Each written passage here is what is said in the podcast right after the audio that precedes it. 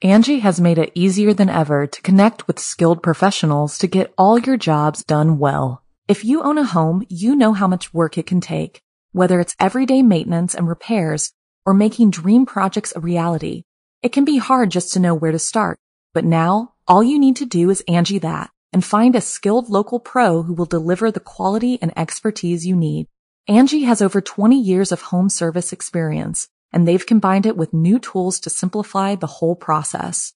Bring them your project online or with the Angie app, answer a few questions, and Angie can handle the rest from start to finish, or help you compare quotes from multiple pros and connect instantly, which means you can take care of just about any home project in just a few taps. Because when it comes to getting the most out of your home, you can do this when you Angie that. Download the free Angie mobile app today or visit Angie.com. That's ANGI.com. The following program is a production of Chilling Entertainment and the creative team at Chilling Tales for Dark Nights, and a proud member of the Simply Scary Podcast Network. Visit simplyscarypodcast.com to learn more about this and our other weekly storytelling programs, and become a patron today to show your support and get instant access to our extensive archive of downloadable ad-free tales of terror. Thank you for listening, and enjoy the show.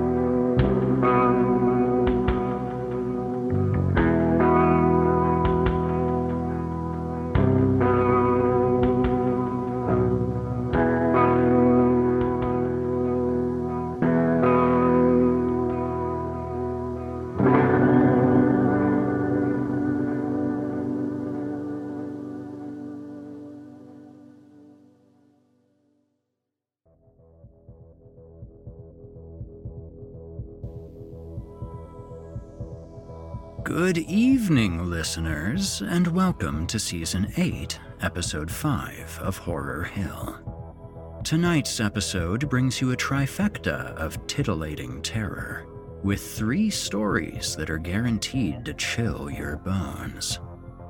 We'll begin our evening with The Coal Miner's Ghost by Thomas M. Malafarina. In this story, we meet Henry, who inherited his parents' house a number of years back. Though Henry has been working on updating the property, he hasn't been able to bring himself to uproot his father's old garden. The garden brings back complicated memories for Henry, and as he'll soon find out, some things are best left buried, both metaphorically and literally. Following that, we'll jump into The Well by Brayden Hafichuk. This tale introduces us to Sheila and Matt, who have just moved into a new house in the country. During the home inspection, it's revealed that there's a hidden door that leads to a previously unknown basement with a strange well at the bottom. Also, I'd like to thank Olivia Steele for joining us in this story, playing the role of Sheila. Lastly, we'll finish up with The Ledge by Matt Martinek. I gotta tell you folks, this one is particularly unsettling, and I think it's best if you go in cold. All I'll say is that this story is not for the faint of heart. Disclaimer. Horror Hill is a horror anthology podcast, bringing you scary stories from all corners of the internet and beyond. As such, certain stories include content that some listeners might find offensive. Listener discretion is advised. You're listening to the standard edition of this program. If you'd like to show your support and enjoy ad-free versions of this and hundreds of tales from our audio archives dating back to 2012, visit chillingtalesfordarknights.com and click Patrons in the upper menu to sign up today and get instant access. Did I mention they're ad-free? Thank you for your support.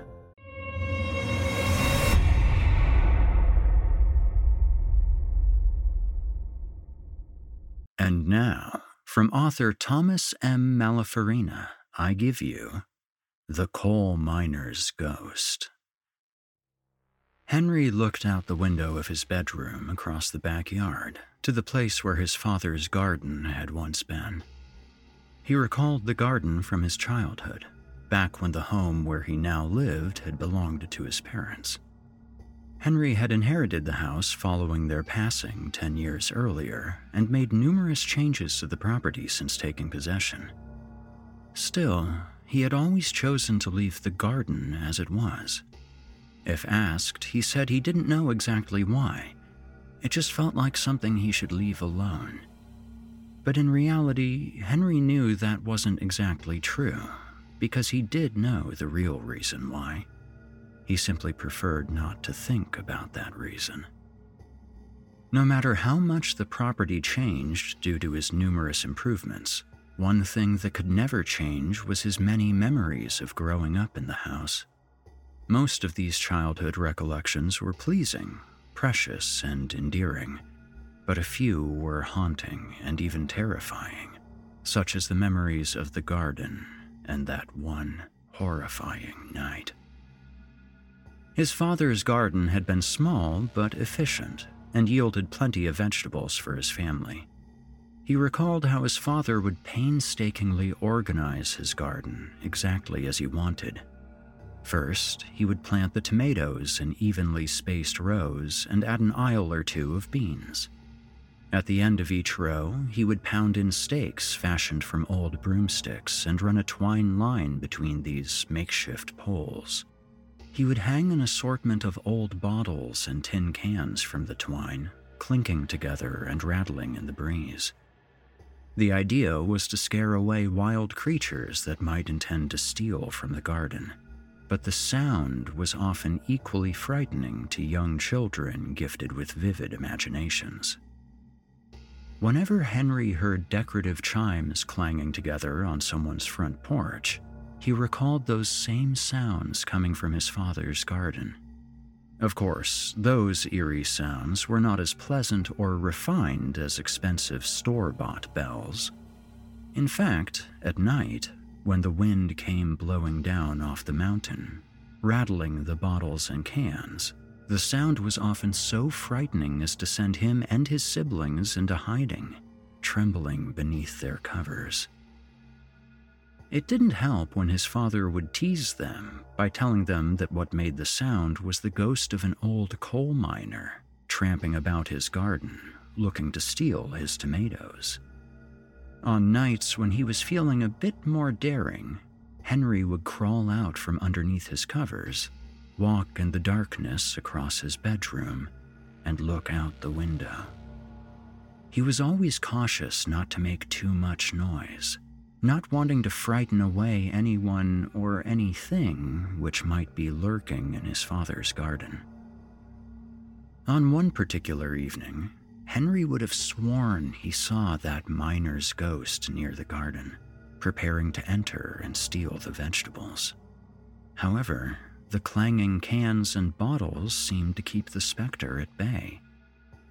That night, the ghost miner had raised his head, looked up at Henry's bedroom window, and stared directly at the terrified boy, with crimson eyes glowing beneath his dark coal miner's hat. On the front of the blackened cloth cap, Henry noticed a shiny round container appearing to have been made of metal. Inside the container, he saw a small flame. The ghost raised one withered hand and pointed up at Henry's window. He saw the creature open its almost toothless maw, and an ungodly sound spewed out of it, so horrifying that it sent ice right to the depths of Henry's soul. Terrified, he fled the window and raced back to his bed. He had never spoken of this to anyone and did his best to forget about it, although that was impossible. Even all these years later, whenever someone blew across the open end of a bottle, Henry remembered the sounds made by the wind howling through that frightening garden, and then the miner's banshee bellow. Now, standing at that same window, he thought about that night and that miner's ghost. Had it been real? Had it been a dream?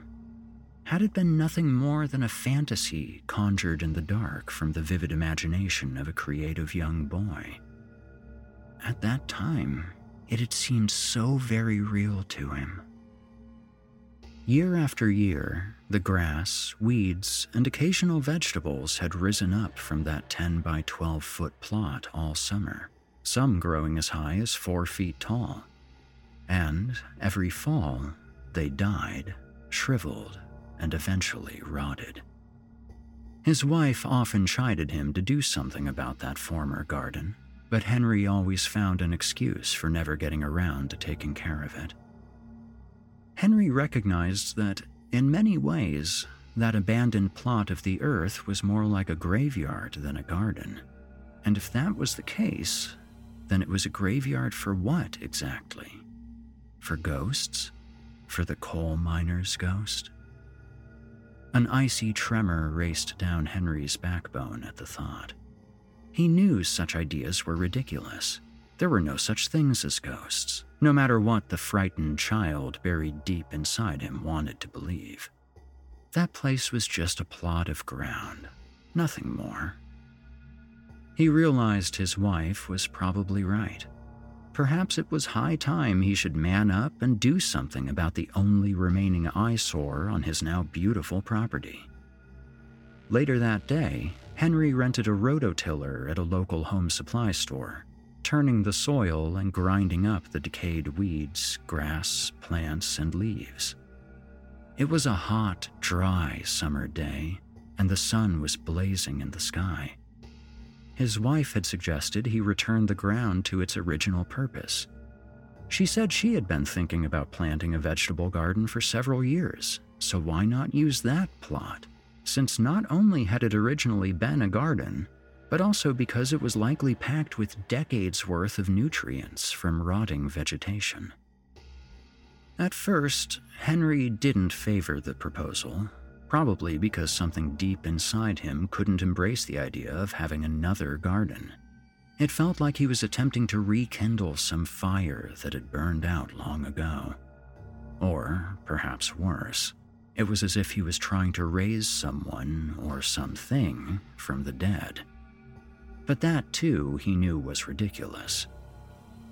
He reluctantly agreed with his wife's proposal, but decided he wouldn't mention the idea of pounding broomsticks, stringing twine, or hanging bottles and cans. A garden might be one thing, but the idea of hearing those horrifying noises at night again was more than he cared to think about. He decided his wife could plant and put a fence around her garden. If some animals found their way inside, then so be it. Henry noticed something glimmering in the afternoon sun as he plowed through the garden, the rototiller sending mounds of shredded debris tossing and turning in a cyclone of flying, dusty soil. He shut off the tiller and examined what it might be. He gripped it tightly and began to pull it out of the newly turned earth. As he yanked the thing free, he realized it was some sort of half-cylindrical metal container. It looked like a tin can, sliced in two from top to bottom. At first, he thought it was the remains of a can, which his father had hung from the twine so many years earlier. But when he saw the remnants of a base and tattered wick, and then saw the black cloth attached to its back, he recognized it as what it had once been. It was what was left of a very old miner's lamp, which 19th century immigrant coal miners often mounted on the fronts of their cloth caps.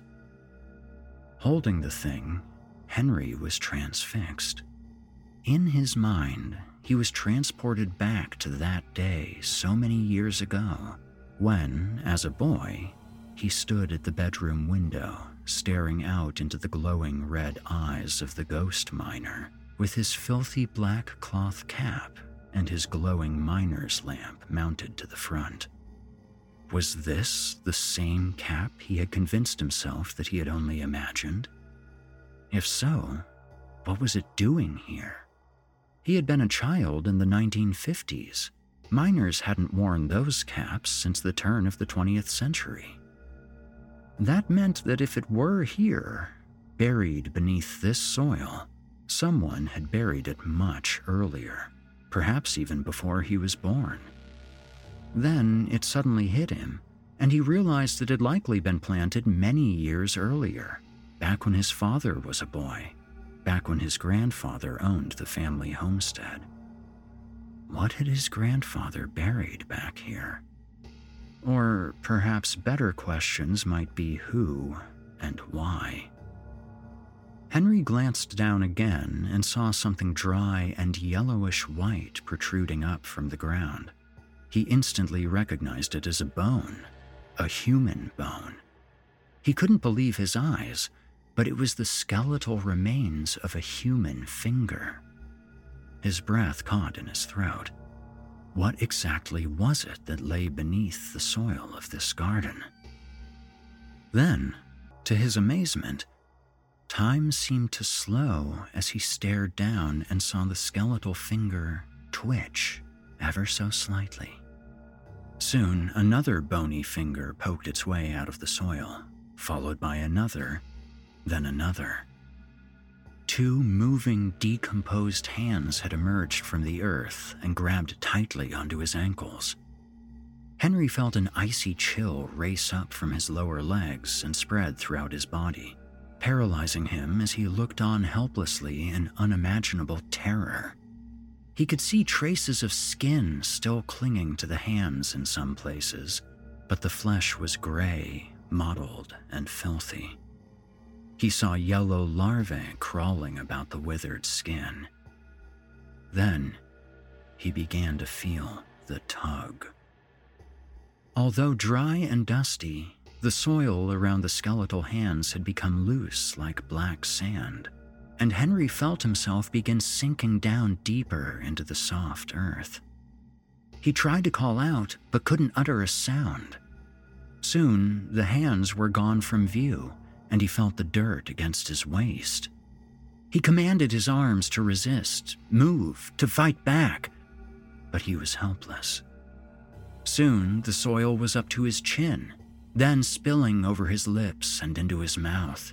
He could feel the tiny granules trickling down his throat like sand through an hourglass. When the soil reached an area under his eyes, he could no longer breathe. His terror grew as his lungs burned, screaming for air. Then, everything was blackness. By the time the ambulance arrived, Henry was dead.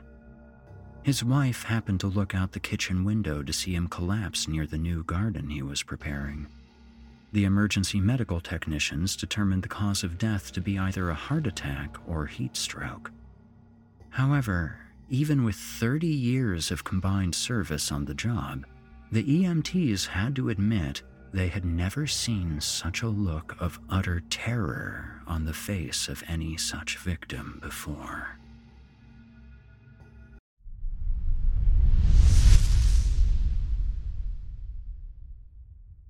You've been listening to The Coal Miner's Ghost by Thomas M. Malafarina.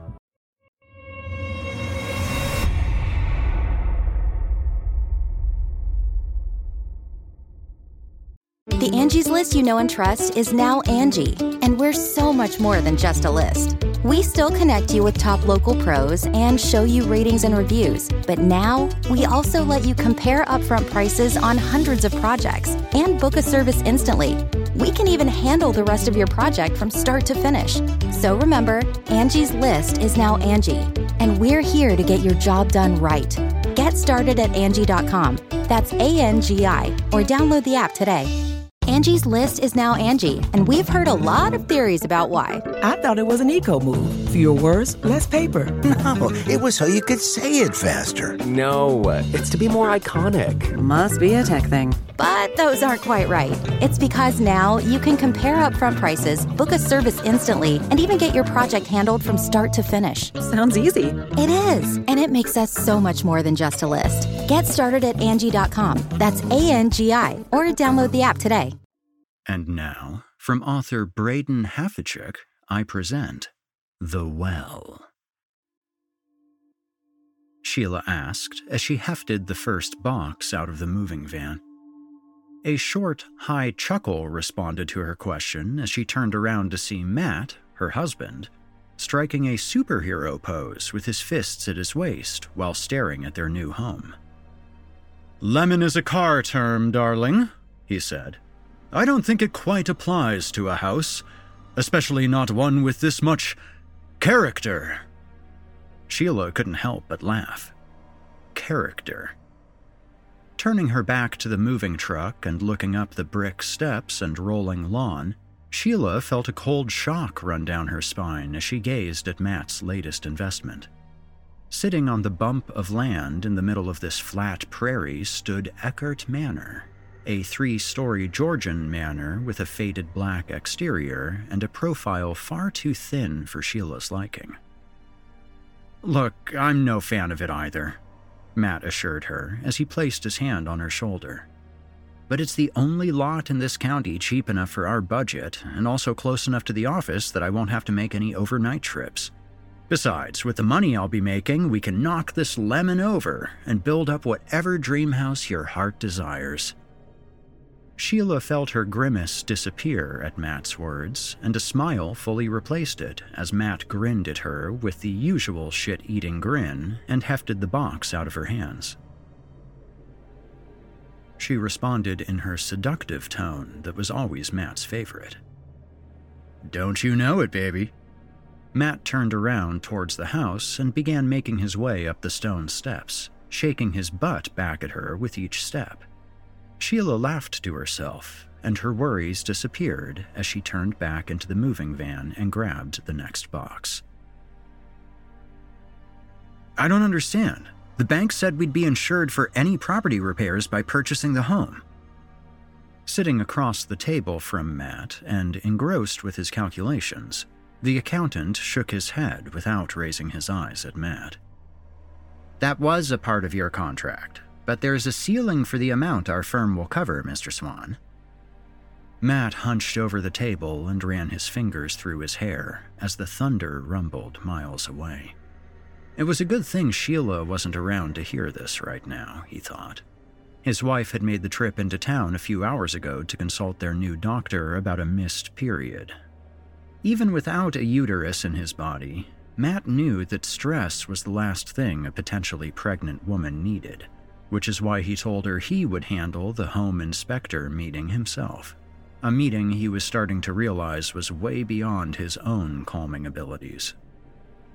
"While the roof repairs, upstairs bathroom plumbing, and staircase termite damage have already exceeded our coverage amount, we should still continue the inspection further down the property, just so we can give you peace of mind on the state of your new home."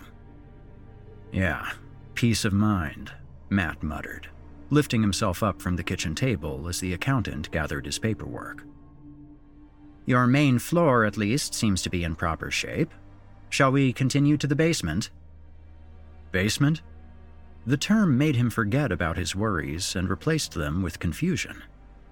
"The real estate agent didn't mention a basement," he answered. "That's strange," said the accountant. "These blueprints are over a century old, but they discuss a basement that should be accessible here." Matt watched as the well-dressed man circled his kitchen and approached a blank, black wall the couple had yet to decorate. The accountant inspected the wall for a few seconds, knocking his knuckles every few feet and listening for any sounds.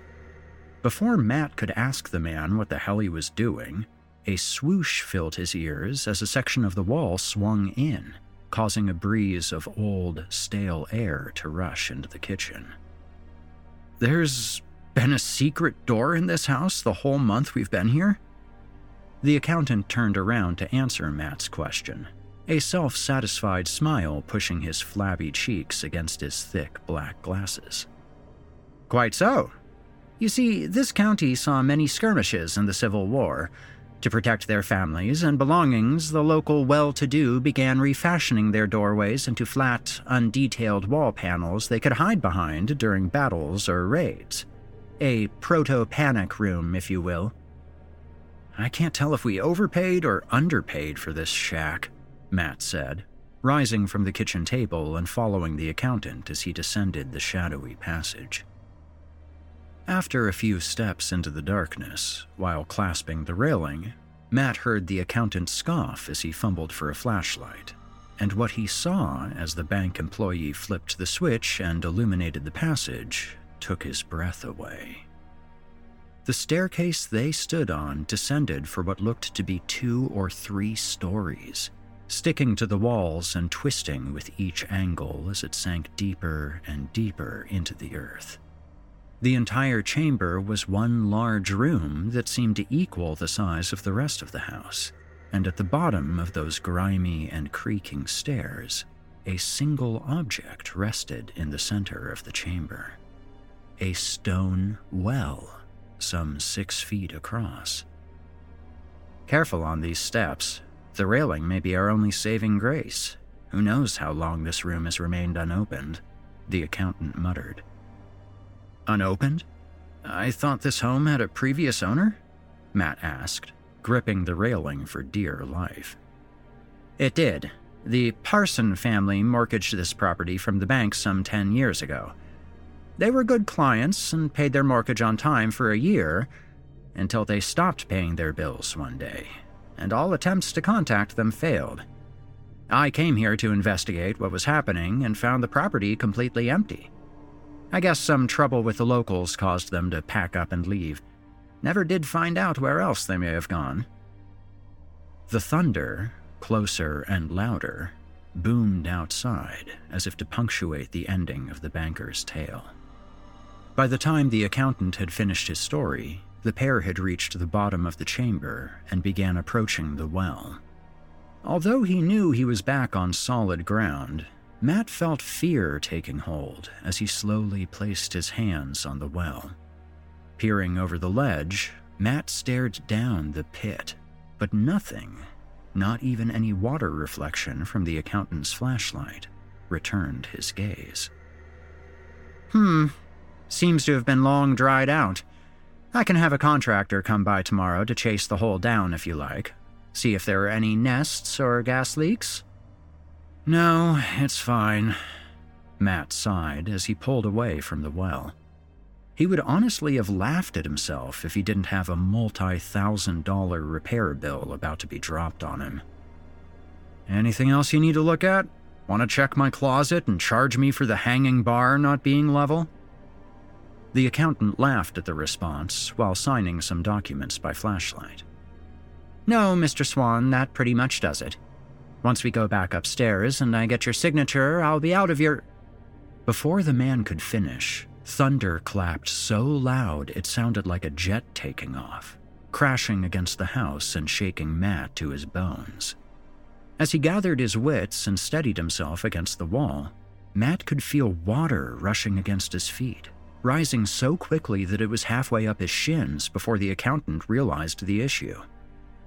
"Flash flood!"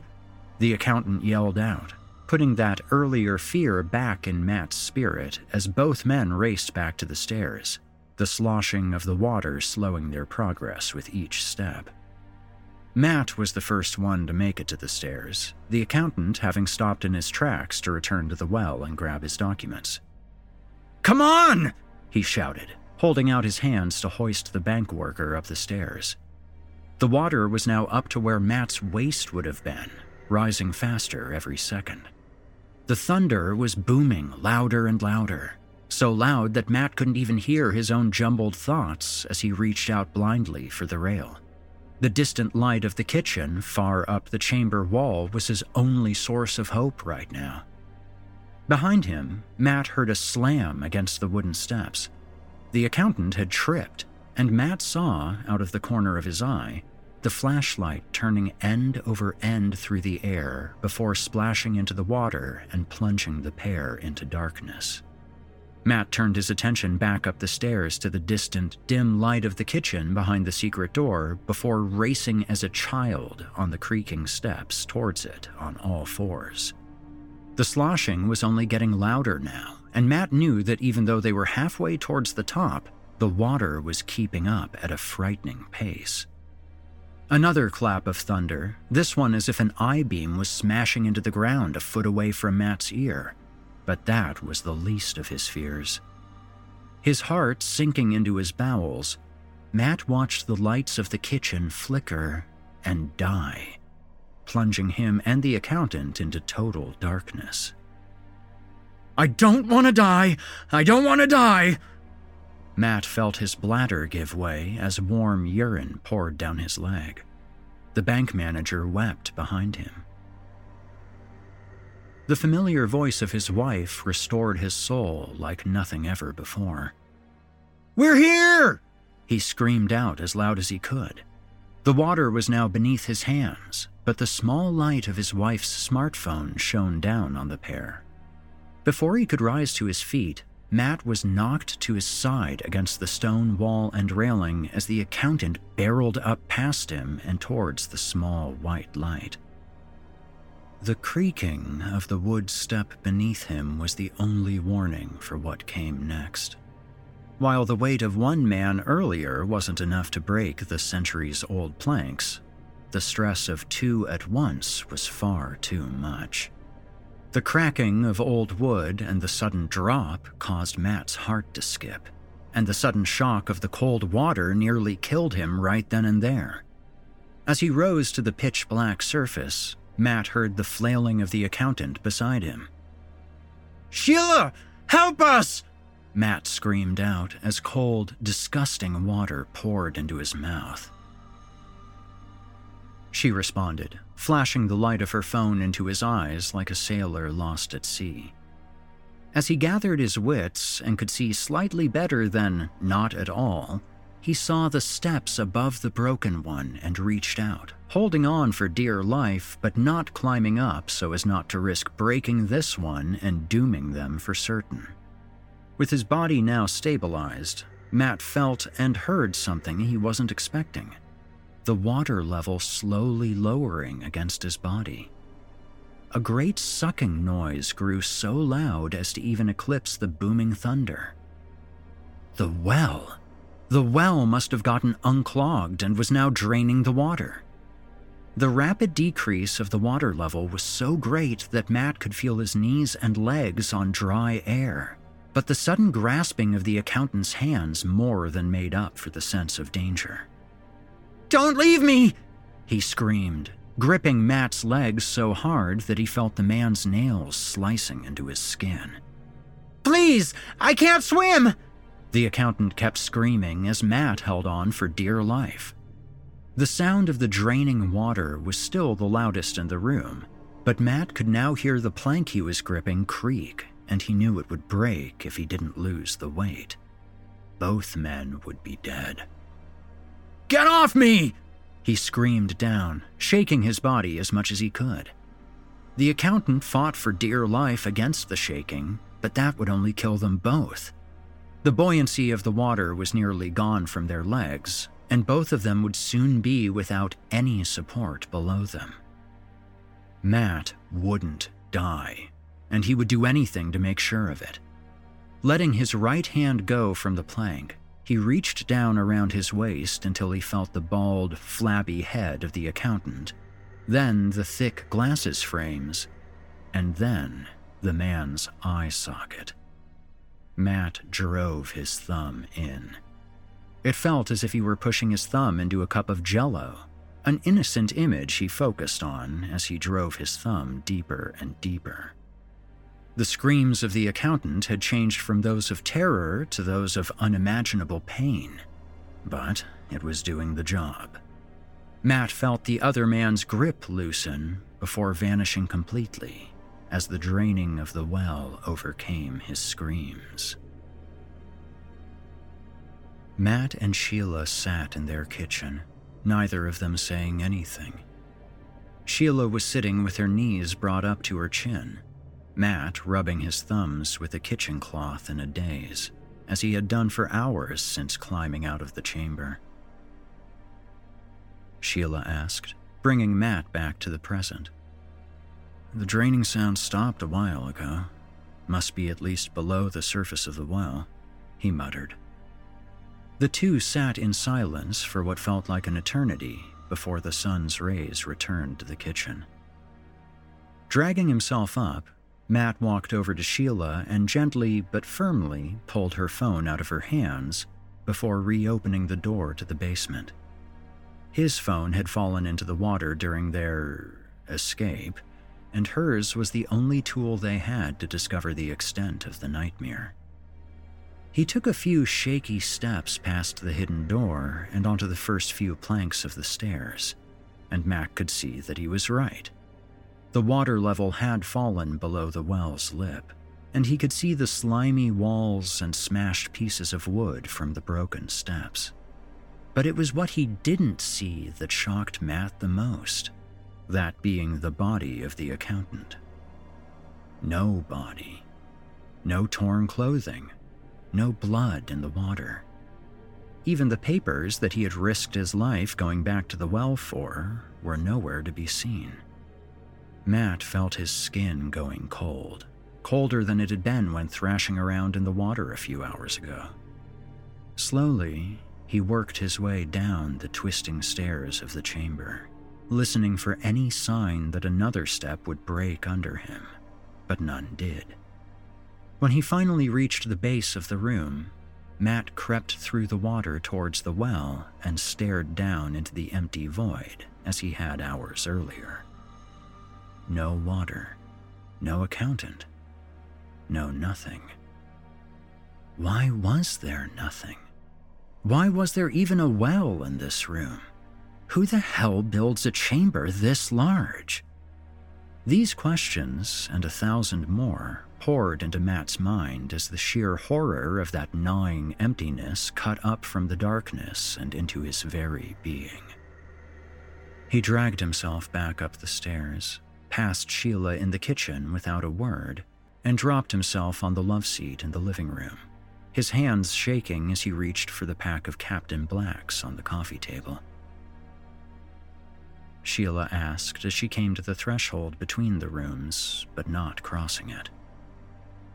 Matt was quiet for a few seconds as he lit the cigar and took a deep drag. The accountant came and left before the flash flood. The last we saw of him was him driving up the road and back to town. His keys are on the table. I'll drive the car up the road and leave it on the shoulder of the highway, Matt stated in a flat tone. Close it up. We didn't notice that secret door after a month of living here, and I'm sure as shit that no visitor will figure it out either. Silence returned to the room as Sheila stood like a statue in the kitchen, and Matt lay like a corpse on the couch. Sheila announced with barely more than a whisper. Matt didn't respond as he exhaled a cloud of smoke. His mind couldn't do anything anymore. It was full of the terror of the water, the screams of the accountant, and the consuming horror of whatever waited within the darkness of the well.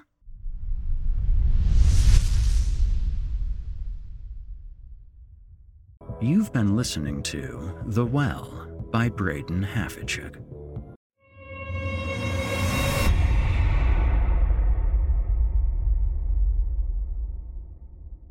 Angie has made it easier than ever to connect with skilled professionals to get all your jobs done well. If you own a home, you know how much work it can take, whether it's everyday maintenance and repairs or making dream projects a reality. It can be hard just to know where to start. But now, all you need to do is Angie that and find a skilled local pro who will deliver the quality and expertise you need. Angie has over 20 years of home service experience, and they've combined it with new tools to simplify the whole process. Bring them your project online or with the Angie app, answer a few questions, and Angie can handle the rest from start to finish, or help you compare quotes from multiple pros and connect instantly, which means you can take care of just about any home project in just a few taps. Because when it comes to getting the most out of your home, you can do this when you Angie that.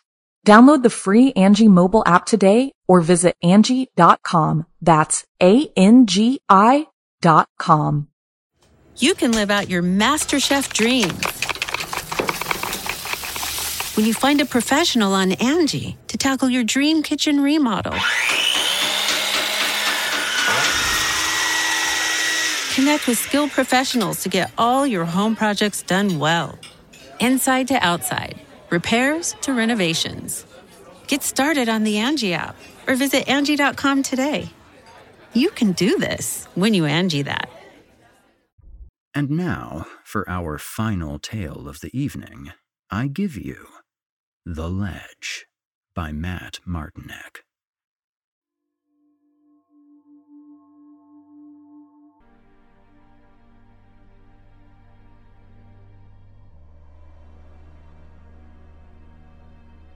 So what'll it be, sir? A simple enough question to most, but my mind races back to the hours before. To all that damned blood. I snap back and begin to debate between a cheeseburger and a chicken sandwich. It seems like a little beef in the tummy might settle me down a bit, and I choose accordingly. I attempt to slide my card, but hesitate, noticing a fleck of the red stuff on my sleeve. My eyes dart to the cashier. Does she see it as well? Is it even there at all? I think better of it and complete my purchase.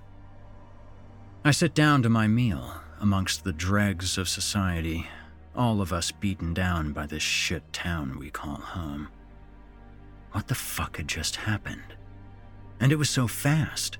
No choice, only action. My mind had woken up like a hungry bear in springtime. I begin to play back the day's events as I take my first bite. Boring start to another boring day in the cage. I work as an inventory specialist, another title for a glorified parts counter.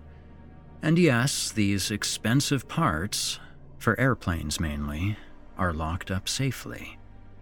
Just me and the parts, caged in. 8 fucking hours a day.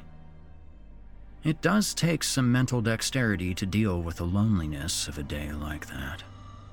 You just do your time and go back to your normal family. Then do it again, and again, and again, until the end of time, it seems. A beast in a cage. Why should today be any different? I eat my shitty cereal, stuff myself into my button-down shirt, brush my middle-aged teeth, and off I go, straight up the highway. Early fall morning sun's just starting to peek through the darkness. I'm half asleep, robot mode, until I see a figure perched on top of the side rail of McNally Bridge. Suicide Bridge is what we call it. A quarter-mile-long overpass above a deep gulch amongst the trees. So deep it is, in fact, that you can differentiate the separation of the fog line as it settles from up above. Apparently, the bridge is hungry on this day. I automatically begin to slow as I see the hooded figure, all dressed in black, ready to descend. My heart is starting to beat faster as I imagine the body falling out of view, like a bird out of the sky. I creep closer, probably 20 feet away, until I park and turn my lights off. I think about driving away, as it is their ultimate decision to make, after all. The naive, childish part of me, however, simply will not allow for it. I open the door and slowly make my way to the figure. At about 10 feet away, I hear a low female voice barely reach my ears. "Just please mind your own damn business, or give me a push. Pick one." I retort quickly, "If you're gonna do it, at least do it with good form, like a fucking diver or something. I'll rate your performance and tell the papers how you fared." I'm hoping some humor will diffuse the situation. For a moment, she turns her head towards me slightly and smirks. "Quite the smartass, aren't you?" Her response calms me a bit. I can do this. I can get her off that fucking bridge. "Let me see your face," I ask. "Why? What the hell does that have to do with anything?" She seems perturbed. "Because you sound sexy? Are you sexy? 'Cause if you're ugly, I guess I'll call it a day then." She giggles. I'm in. She flips back her black hood, and I'm able to see that I'm not far off from my initial assumption. Jet black hair, shoulder length, porcelain skin, and gorgeous blue eyes, as opposed to the ugliness of the streaked mascara running down her glistening cheeks, still wet from the tears. Probably in her mid-20s, if I had to guess. Fit looking. "See? Now was that so hard? My name's John. What's yours? And don't tell me your last name's Walenda, or else I'll have to question your balance." "I'm Ruth." "Why the hell did you have to show up? I just want to do it. Let me go. I'm done with everything. Sick of all the bullshit." She begins to wobble a bit as she starts to sob. "I understand, completely. I've been there before. Life's hard, but we have to be harder. What if tomorrow ended up being the best day of your life? You would miss it. You don't want to miss it, do you?" I want to get her down before we attract too much attention or the cops show up. Cars are slowly driving past, hoping to catch a glimpse of the dive. Eventually, someone will fuck this up. I slowly approach the ledge. "What are the odds of anything turning around ever? Every day gets worse.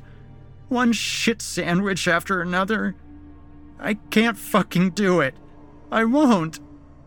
Her voice cracks as she inches closer to the edge. Fuck. "Let's just talk about it. What's that gonna hurt? I'm one hell of a good listener. Let me prove it. Please. After all, I'm missing work for this shit, and if you jump, it's gonna fucking traumatize me." I give the most boyish smile I can, and I outstretch my hand towards her. My heart speeds up as I realize this is the moment of truth. Ruth's eyes raise to mine, and the moment lasts forever, until she makes the move that will change everything for both of us. She grabs my hand, and I gently help her down from the ledge. With my heart in my throat, I clutch her tightly and take her to my car. We're both sobbing at this point, emotionally drained. What a fucking day, and it's not even 7:30 in the morning yet. We leave her car on the bridge, and I agree to drive her home. She's definitely in no shape to be operating a vehicle. As I drive, Ruth begins to let loose about her life and the reasons that brought her to rock bottom. She goes into the hatred within her family, the fact that her parents won't even talk to her, and confides in me that she's struggling with her past heroin addiction, which led to the loss of her job. I listen. I let her pour it all out. Sometimes that's all a person really needs. She's definitely been through the shit.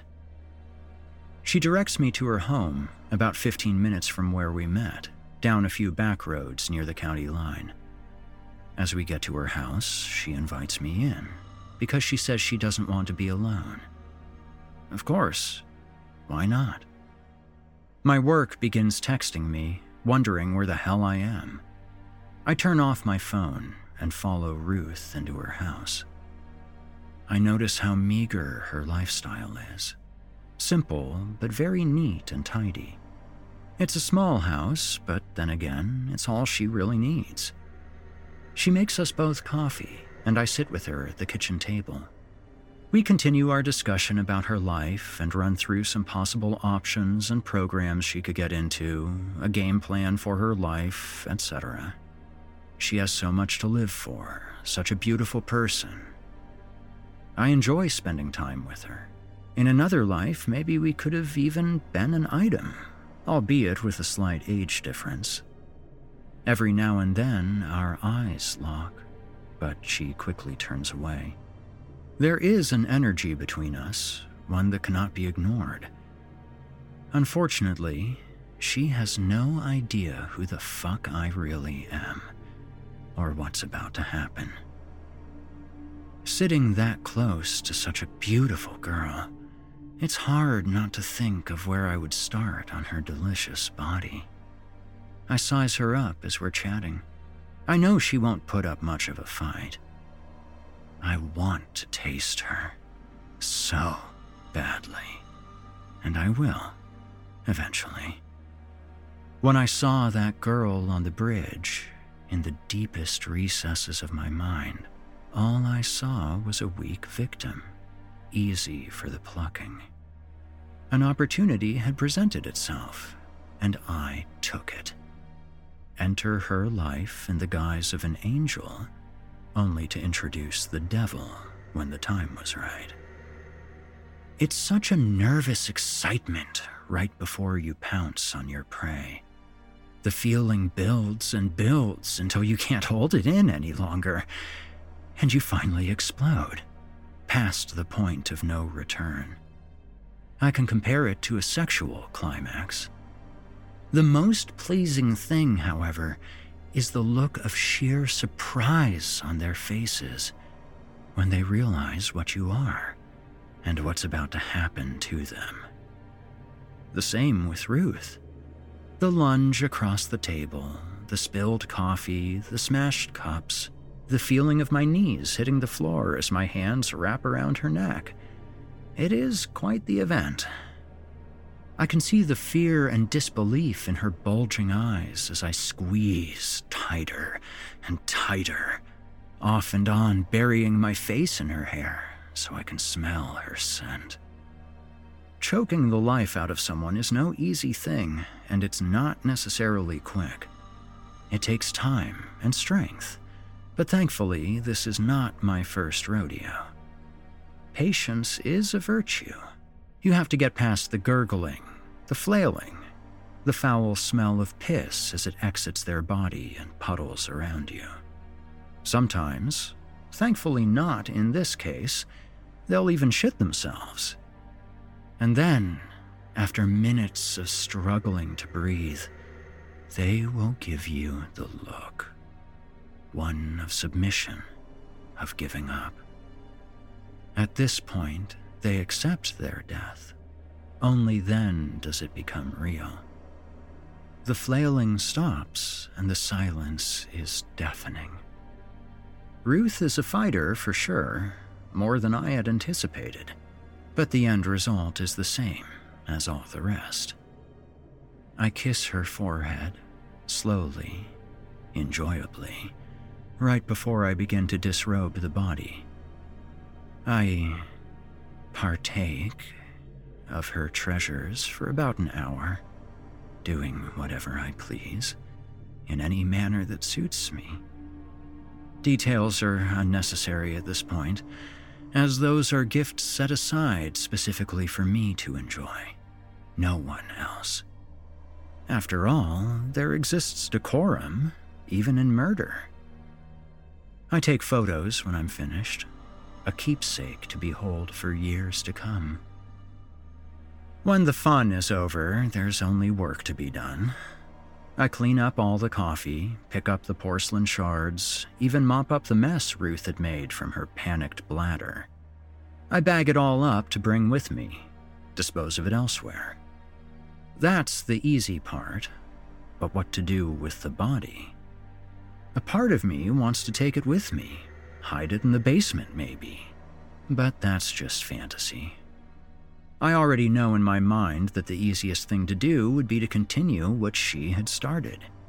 Her car was near the bridge, and onlookers can place her there. I have to get the body back where it belongs, on the rocks below.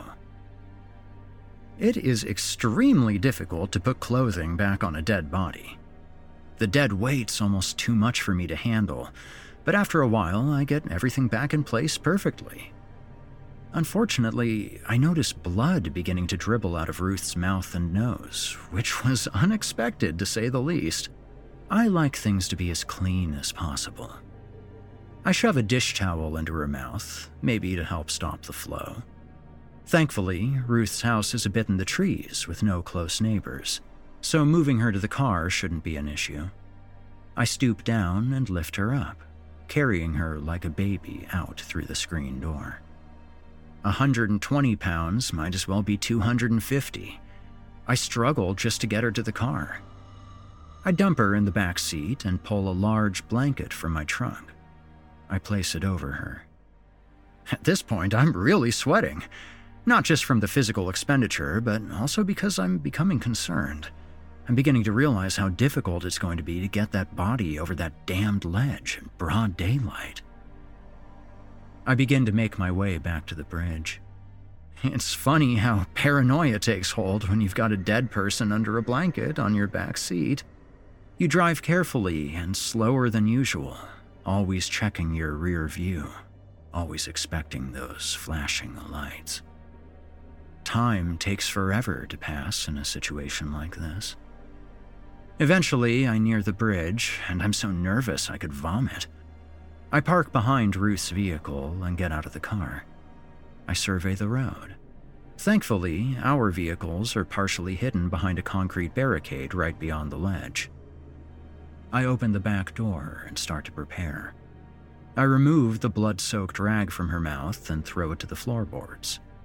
It's a little before noon by now, and it seems traffic is slow enough to pull this off.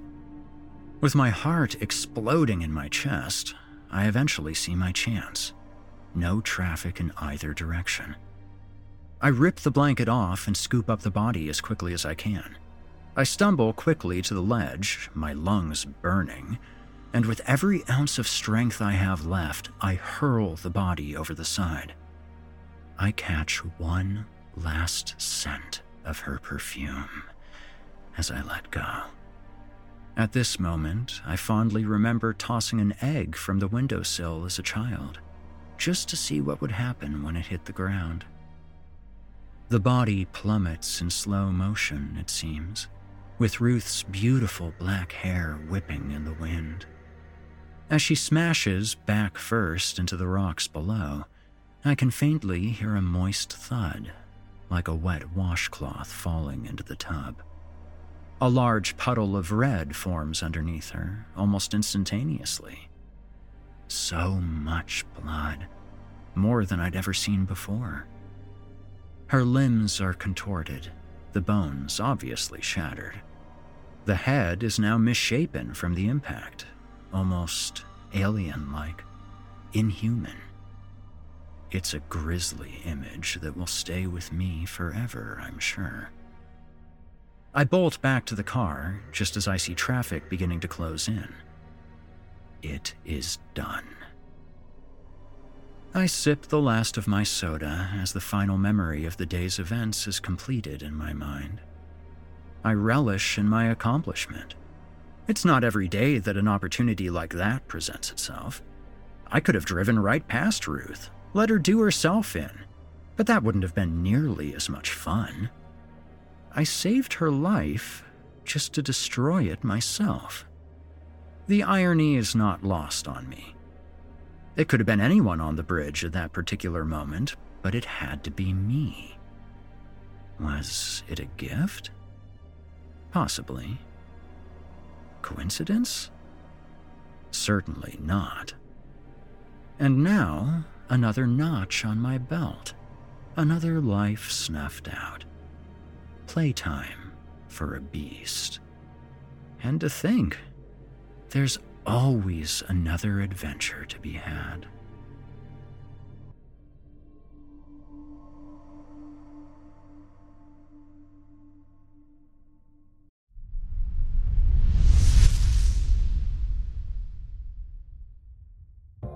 You've been listening to The Ledge by Matt Martinek.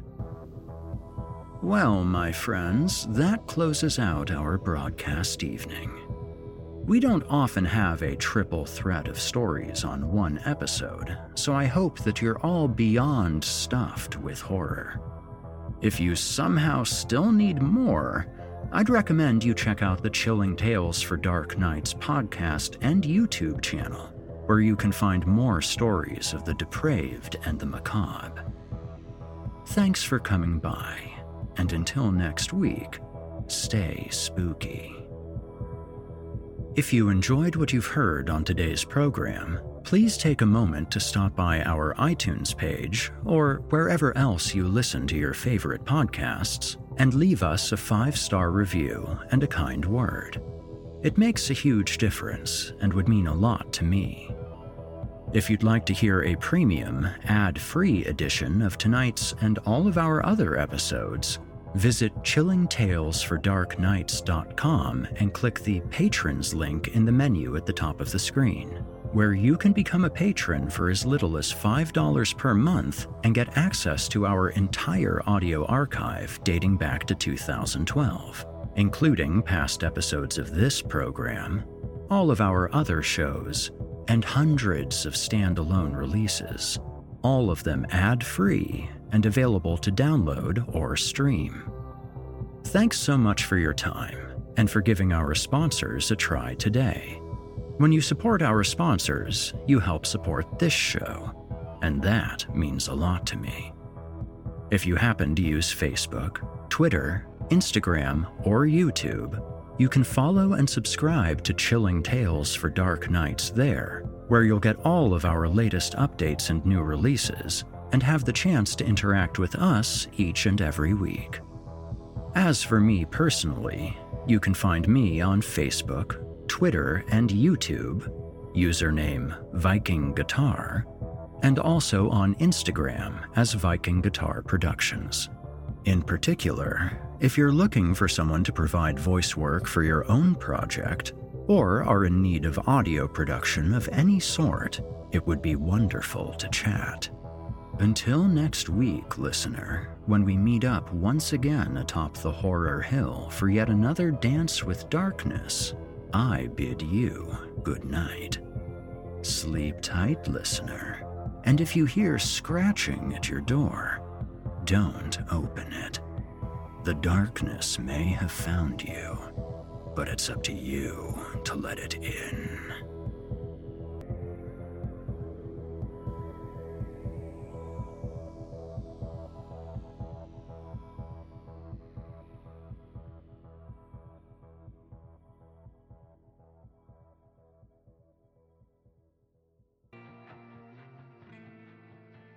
You've been listening to the Horror Hill podcast, a production of Chilling Entertainment and the creative team at Chilling Tales for Dark Nights, and a proud member of the Simply Scary Podcast Network.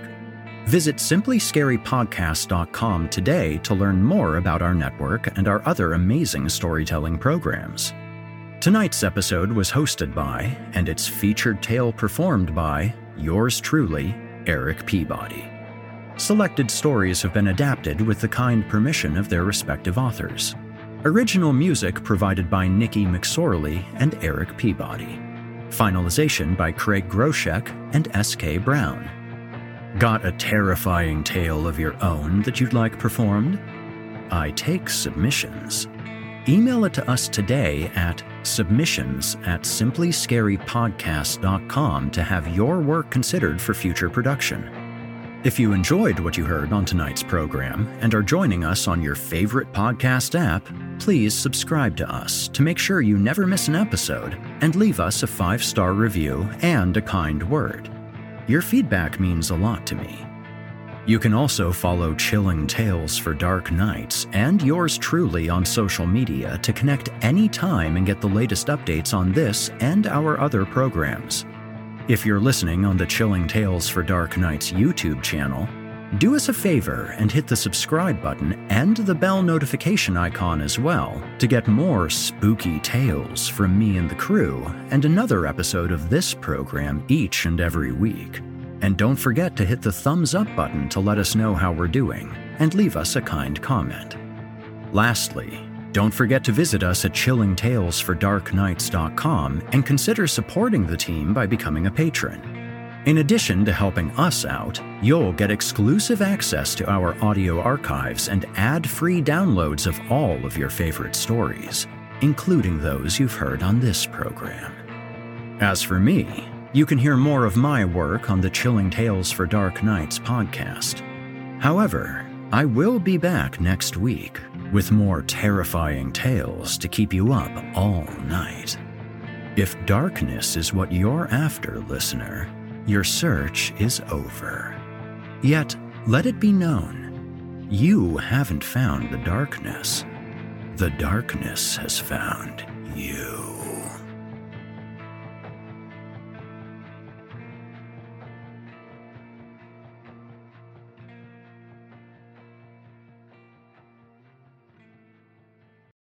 You can live out your MasterChef dreams